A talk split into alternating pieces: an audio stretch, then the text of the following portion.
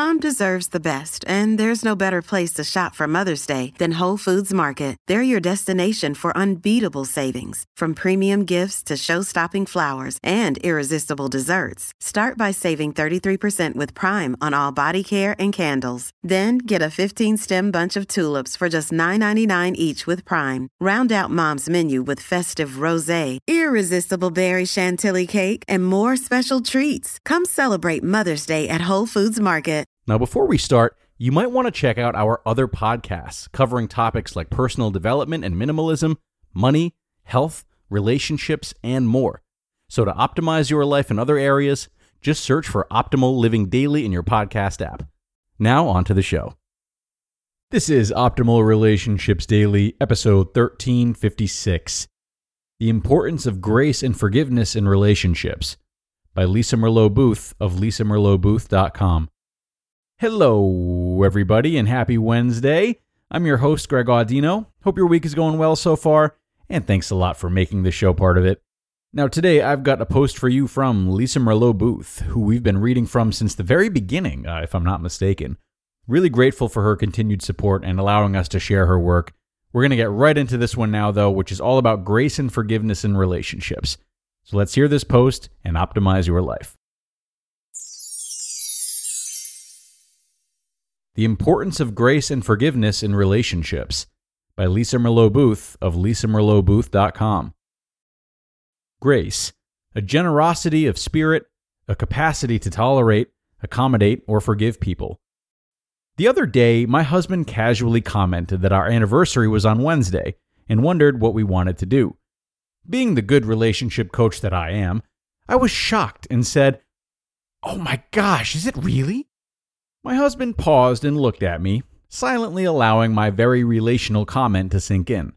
I quickly tried to recover and say that I knew our anniversary, our 15th by the way, was on the 27th. I just didn't realize the 27th was Wednesday. As I'm sure you can imagine, this wasn't at all helpful. Fortunately, our friends were over, and out of pity, I'm sure, one of them offered to watch the kids while we go out for dinner. I thank her very much and say that would be a great idea. I then go look at my schedule.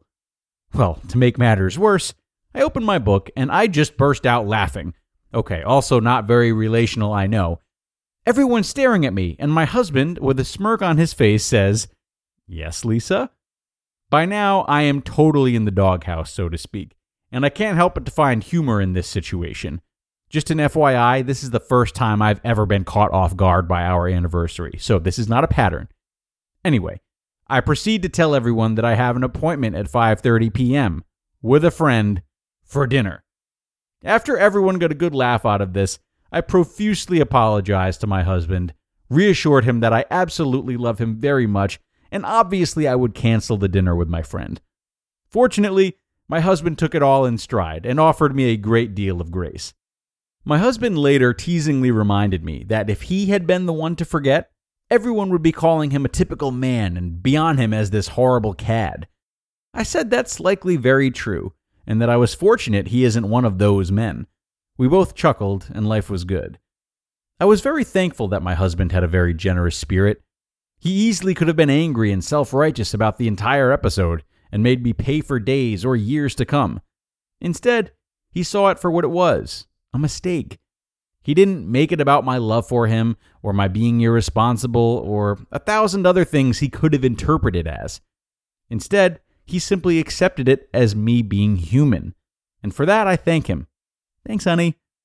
Relationships cannot be perfect. They can't be perfect because relationships are comprised of two or more human beings, and human beings are, by nature, imperfect.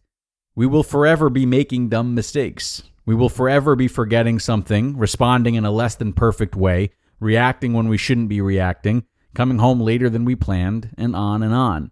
It's our very nature to make mistakes. This is a problem, however, because although we are all imperfect and prone to making mistakes, we're not a very forgiving species. In fact, we often do our best to really stick it to our partner when she or he makes a mistake. We want our partner to feel the pain that she or he caused us to feel. So we let them wallow in their mistakes and we bash them over the head with it. Forgiveness? No, that's not our cup of tea. What we don't realize, however, is that forgiveness and grace is tantamount to a healthy, loving relationship. Accepting one another's faults, mishaps, and humanness is an essential ingredient to keeping the fires burning.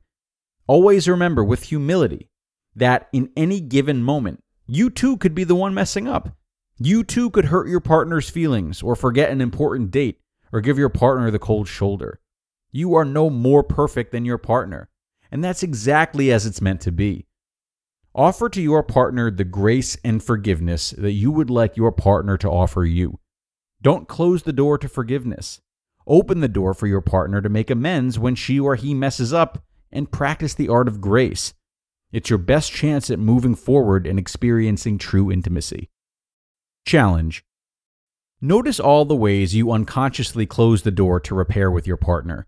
Pay attention to the ways you hold grudges, Make your partner pay ad nauseum for mistakes made, and make interpretations about your partner's behavior that just aren't true. Play with the concept of grace. Make a conscious effort to openly forgive three minor to moderate mistakes your partner makes when she or he truly shows remorse for them. Notice the impact of this shift on both you and your relationship.